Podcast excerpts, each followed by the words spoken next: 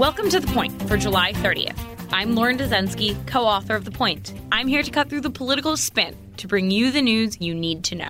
During the first night of debates out of Detroit tonight, it's going to be the progressives versus the moderates. The stage setup is the same as before, with 10 candidates spread out across 10 podiums. The highest polling candidates at the center of the stage, and lower polling candidates fanned out from there. The further out from the center they are, the lower polling they are. That formation sets up an interesting opportunity.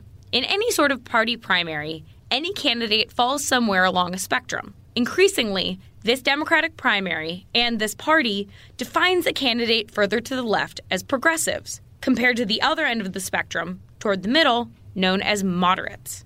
This progressives versus moderates juxtaposition will literally be on display as Bernie Sanders and Elizabeth Warren, two of the biggest progressives in this race, will be next to each other, literally center stage. They'll be smack dab in the middle of a swath of moderates. Candidates like Steve Bullock, Tim Ryan, and Amy Klobuchar. These moderates are hungry for a breakout moment, too. At varying degrees, none of them have seen the electoral or financial success that the Warren and Sanders campaigns have seen. And the clock is ticking as we edge closer to the fall, where increasingly hard to meet fundraising and polling requirements will limit the number of candidates on stage in the next round of debates. Translation For some of these candidates, this could be their last chance on the national stage, and they have to make the most of it.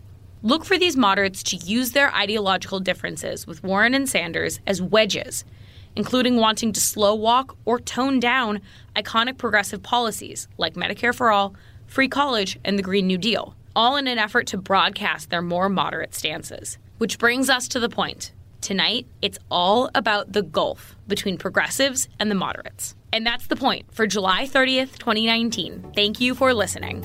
For more updates throughout the week, including our Sunday night campaign edition, subscribe to the Point newsletter at cnn.com slash the point. If you like this audio briefing, you can get it on Google Home or Amazon Echo, or subscribe on Stitcher or Apple Podcasts or your favorite podcast app so you never miss an episode.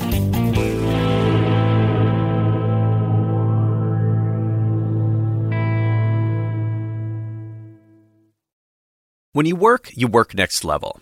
When you play, you play next level. And when it's time to sleep, Sleep Number smart beds are designed to embrace your uniqueness, providing you with high-quality sleep every night. Sleep next level. JD Power ranks Sleep Number number 1 in customer satisfaction with mattresses purchased in-store. And now, the Queen Sleep Number C4 smart bed is only $1,599. Save $300 for a limited time, only at Sleep Number stores or sleepnumber.com. Prices higher in Alaska and Hawaii.